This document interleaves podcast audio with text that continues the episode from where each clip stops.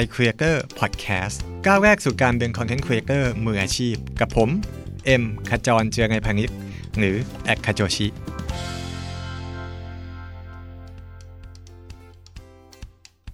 สวัสดีครับ ขอต้อนรับเข้าสู่ iCreator Podcast นะครับ กับผม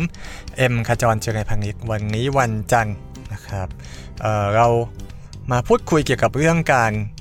หารายได้กันดีกว่านะครับ ก็ช่วงนี้หลายท่านเริ่มกลับมา ทำงานแบบที่ออฟฟิศกันแล้วนะครับหลายคนเริ่มหยุดที่ work from home กลับมา work ที่ออฟฟิศธุรกิจหลายอย่างเริ่มกลับมานะครับธุรกิจอย่างหนึ่งก็คือธุรกิจที่เกี่ยวข้องกับ creator เนี่ยก็เริ่มกลับมาเช่นเดียวกันนะครับสิ่งหนึ่งที่ครีเอเตอร์หลายคนเนี่ยในโดยเฉพาะช่วงเริ่มต้นเนี่ยจะมองข้ามไปแล้วก็อาจจะไม่ได้ทราบเกี่ยวกับเรื่องนี้มากนักนะครับแต่ว่าคนในวงการเนี่ยจะรู้เกี่ยวกับเรื่องของ ไฟล์ไฟล์นี้ หรือว่าข้อมูลข้อมูลนี้เป็นอย่างดีนะครับ เรากำลังพูดถึงเรื่องของเรกการ์ดนะครับ R A T E C A R D นะครับเรกการ์ดซึ่งตัวเนี้ยเวลาคุยกันกับเอเจนซี่คุยกับแบรนด์เวลาเขา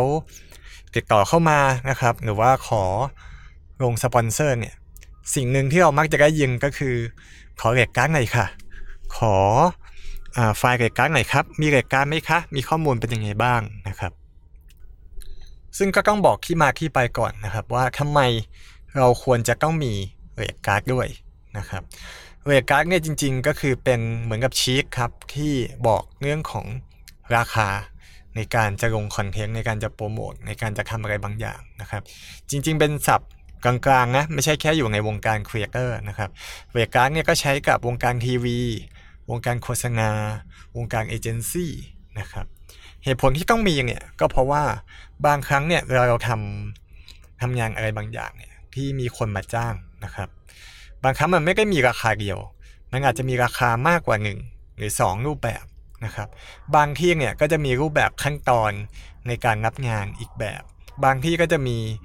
เรื่องของข้อมูล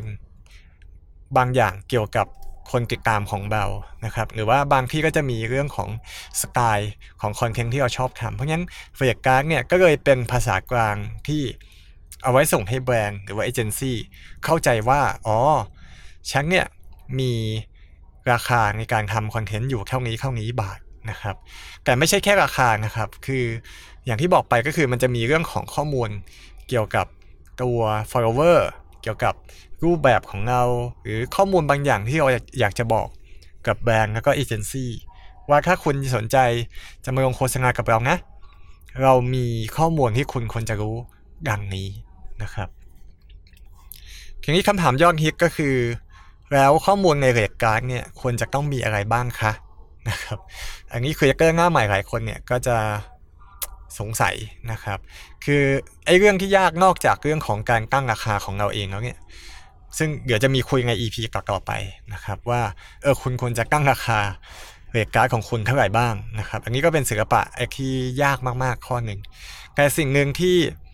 หลายคนสงสัยก็คือโครงสร้างของ rate card เนี่ยมันควรจะมีข้อมูลอะไรอยู่บ้างนะครับ แล้วก็ควรจะต้องใส่อะไรเข้าไปบ้าง ควรจะยาวแค่ไหนกี่แผ่นกี่หน้า สวยงามแค่ไหนต้องมีกราฟิกต้องมีดีไซน์อะไรไหมนะครับ นี้ผมก็จะ แนะนำเป็นบางข้อแล้วกันนะครับสำหรับ rate card ที่ทางผมเองก็ใช้อยู่นะครับหรือว่าที่เคยเห็น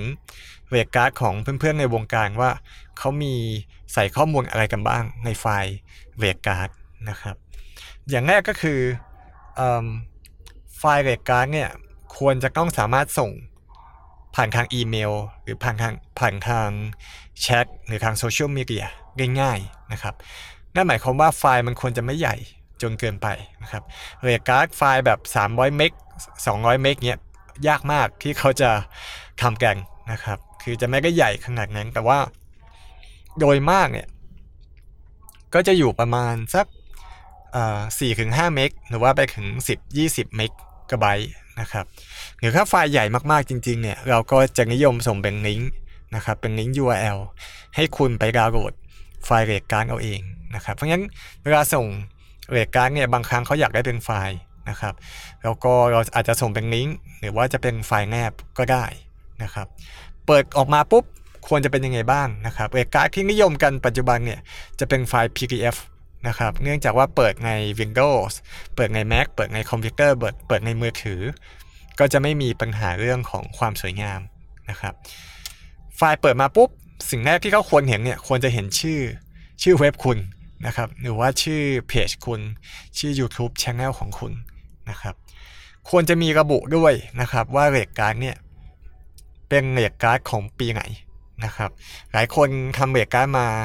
ยาวนานนะครับ แล้วก็ไม่ค่อยได้อัปเดตเพราะงั้นควรจะมีเขียนไว้ด้วยว่าไฟล์เนี้ยเป็นของปีไหนปีไหน เพราะว่าบางครั้งเอเจนซี่เนี่ยขอ rate card เราไปเมื่อ 2 ปีที่แล้วอะครับ พอเขาจะมาขอราคาช่วงนี้เขาอาจจะแบบ เอ๊ะ rate card ที่เรามีก็เก่าแล้วนะ เราเราลองไปขอ rate card ราคาใหม่กับเขาดีไหมอะไรแบบนั้น หรือบางทีเอเจนซี่เข้ามาเนี่ย บางทีก็บอกว่านี่คือราคาเก่านะครับที่ที่ได้มาเราก็บอกว่าอ๋ออันนั้นคือราคาเดิมครับ เดี๋ยวส่งไฟล์ rate card ปัจจุบันไปให้นะครับเพราะงั้นควรจะมีระบุเรื่องของเวลาไว้ด้วยนะครับไม่ว่าจะเป็น rate card ปีนี้ปี 2020นะครับอย่างของผมจะมีระบุไว้ด้วยเป็นหัวมุมนะครับว่า เนี่ย rate card นี้อัปเดตล่าสุดมีนาคม 2020 นะครับ เพราะ rate card เนี่ยบางทีปีหนึ่งเราอัปเดตกัน2อสาครั้งก็มีนะครับ หรือบางทีก็อัปเดตกัน 4-5 ครั้งก็มี เพราะงั้นก็ควรจะมีกำกับด้วยเรื่องของเวลานะครับขัดจากหน้าปกนะครับควรจะเป็นอะไร อันนี้ก็แล้วแต่ที่นะครับแต่ว่าหลายที่นิยมจะใช้เป็นคำนำแนะนำนะครับว่าช anel ของเราเนี่ยคือ objective คืออะไรนะครับ เช่น Mango Zero นะครับก็จะบอกว่าเราเนี่ยเป็น Creative Social News นะครับเป็นเป็นเว็บข่าวเชิงไลฟ์สไตล์สำหรับคนเมืองนะครับหรืออย่างเว็บ Parents One นะครับเราก็จะบอกเลยว่าเราคือเว็บสำหรับคุณแม่มือใหม่นะครับแล้วก็เป็นครอบครัว Morgan Morgan Family นะครับซึ่งคำพูดหรือว่า objective แบบนี้ก็จะทำให้คนที่อ่านเนี่ยเห็นภาพชัดมากขึ้นว่า เอาเว็บของเราเนี่ยมีจุดประสงค์อะไร มีการทำงานยังไง แล้วก็มีสกายของรูปแบบของเว็บยังไงบ้างนะครับ พอถัดจาก Objective ปุ๊บ ก็จะเป็นเรื่องของตัวอย่างเนื้อหา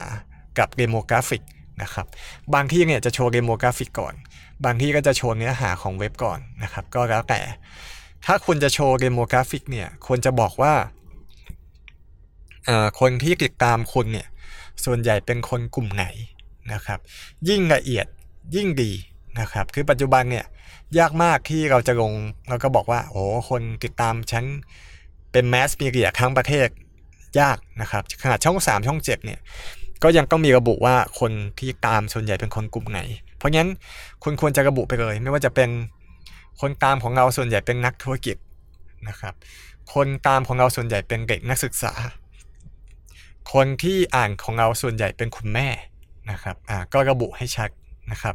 แล้วก็ควรจะมีข้อมูลที่พูฟนิดนึงว่าคนที่ follow เราอยู่ในกลุ่มนี้จริง ๆ เช่น capture มาจาก demographic ใน Facebook page นะครับ capture มาจาก demographic ใน Google Analytics นะครับ ตรงเนี้ยก็จะเป็นข้อมูลให้ว่า อ๋อ เวลาแบรนด์เขาจะมาลงเนี่ย เขาจะได้ทราบว่าคนตามของเราคือกลุ่มไหนนะครับ อย่างที่ 2 คือ demographic มันจะมีอีกข้อมูลหนึ่งก็คือข้อมูลสถิติทั่วไป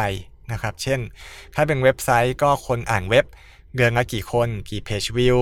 กี่ unique visitor นะครับก็จะ capture ใน Google Analytics มาโชว์ หรือว่าคนอ่านในเพจเราเยอะแค่ไหนนะครับ follower เท่าไหร่ คนอ่านเฉลี่ยแล้ว organic reach เท่าไหร่นะครับ ก็สถิติพวกนี้เป็นสถิติทั่วไปที่เวลาคนจะมาซื้อมีเดียเนี่ยมักจะสงสัยอยากจะขอข้อมูล นะครับส่วนต่อมาก็คือรูปแบบของคอนเทนต์นะครับ คุณควรจะมีแจ้งให้ชัดว่าคอนเทนต์ที่คุณทำได้เนี่ยมีกี่รูปแบบ แล้วถ้าจะให้ดีควรจะมีตัวอย่างคอนเทนต์แปะเข้าไปให้ดูด้วย เช่น อย่าง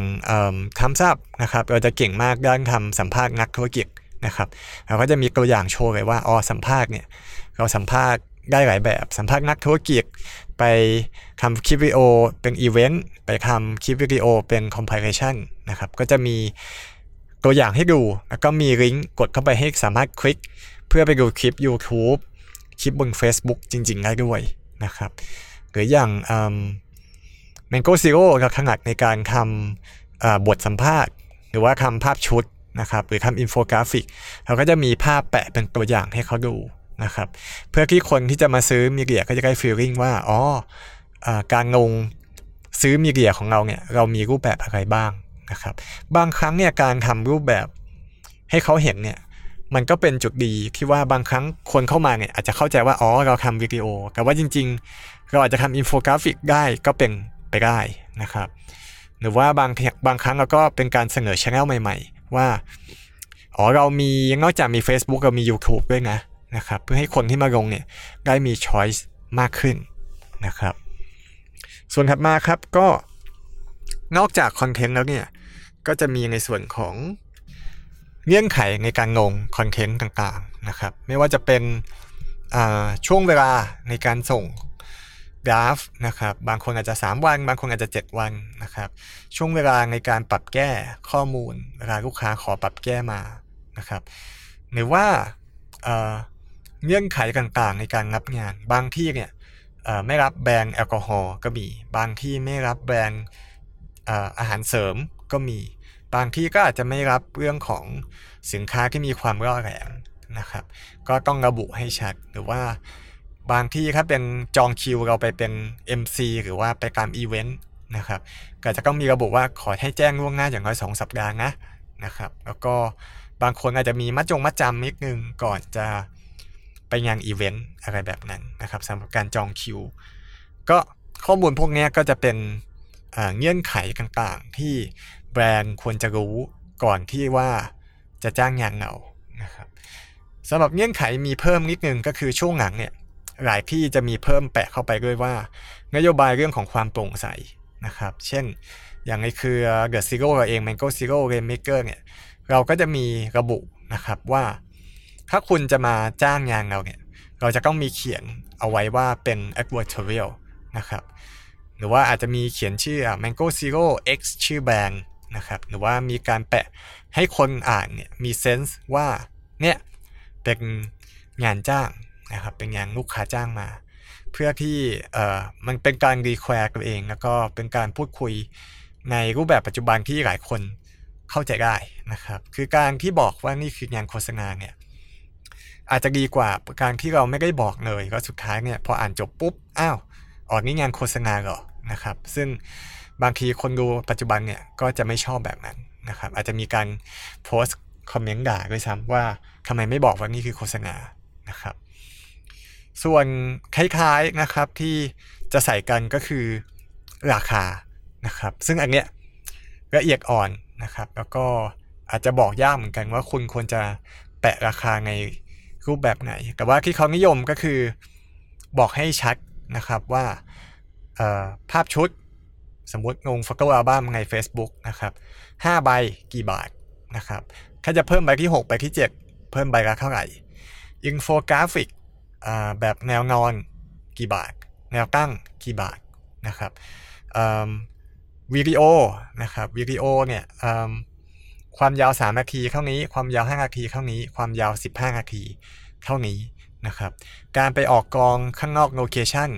นะครับ คิดค่าออกกองกี่บาทนะครับ รวมถึงถ้าพวกเป็น banner เนี่ย ก็จะมีบอกไซส์ว่า banner แปดร้อยคูณหกร้อยสามร้อยคูณสามร้อยราคาเท่าไหร่นะครับ ก็คือบอกเป็นพิกเซลไปเลย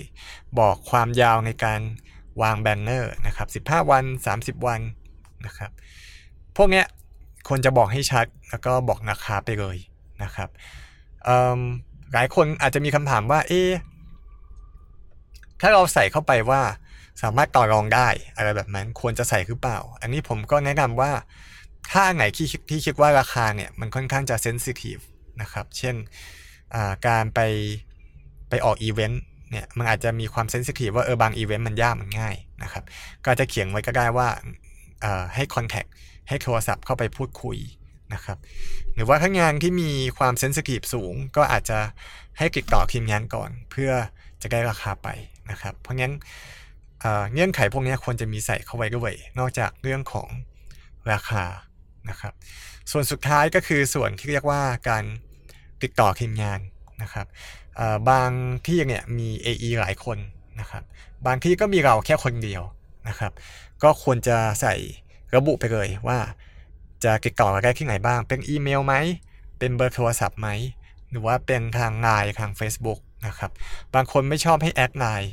ก็จะใช้คอนแทคทางอื่น หรือทางอีเมลเป็นต้นนะครับ แต่ว่าก็คุณก็ควรจะต้องมีการเช็คช่องทางติดต่อบ่อยๆหน่อย เช่น ถ้าคุณบอกว่าให้คุยทางเพจเท่านั้น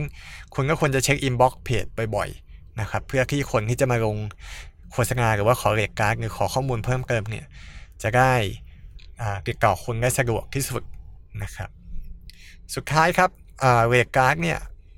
ควรจะต้องมีการปรับปรุงอยู่บ่อยๆนะครับ อาจจะสักบางที่ก็ 6 เดือนครั้ง บางที่ก็ปีละครั้ง หรือว่าอย่างแย่หน่อยก็ 3 ปี 2 ปีครั้งนะครับ เพื่อที่ให้คอนเทนต์ที่เราโชว์เนี่ยเป็นคอนเทนต์ที่ปัจจุบันนิดหนึ่งนะครับ เพราะบางครั้งคนเข้ามาเนี่ยเห็นตัวอย่างคอนเทนต์ เห็นจำนวน follower มันอาจจะเป็นข้อมูลที่ผ่านมานานแล้วก็ได้นะครับ เพราะฉะนั้นควรจะอัปเกรดให้สม่ำเสมอ แล้วก็ดูแลคุณภาพของ rate card ให้คนชมแล้วเนี่ยรู้สึกว่าเฮ้ยมันน่าสนใจ มันมีข้อมูลที่เขาอยากได้ครบ แล้วก็สามารถนำข้อมูลเนี่ยไปใช้ต่อได้เอเจนซี่สามารถไปใช้ขายให้แบรนด์ได้ แบรนด์สามารถให้ทีม marketing ไปคุยกับเจ้านายได้ ถ้าสนใจเพจเรา หรือว่าเว็บเราหรือบล็อกเกอร์ของเรานะครับงั้นก็ฝากไว้ด้วยสำหรับเรื่องของ rate card ที่ก็สำคัญเหมือนกัน แล้วก็เชื่อว่า creator หลายคนน่าจะต้องเริ่มทำ rate card บ้างนะครับหรือว่าถ้าใครทำอยู่แล้ว ก็จะมีการอัปเกรด rate card ให้มีคุณภาพมากขึ้นนะครับขอบคุณที่ติดตามกันนะครับ สามารถกด subscribe กดติดตามได้ที่ i c r a k e r Podcast นะครับ บน Spotify YouTube SoundCloud หรือว่าช่องทาง Get Talk Podcast นะครับวันนี้ผมเอ็มขจรเจียรนัยพานิชย์หรือว่าแอด khajochi ลาไปก่อน พบกันใหม่ episode หน้า สวัสดีครับ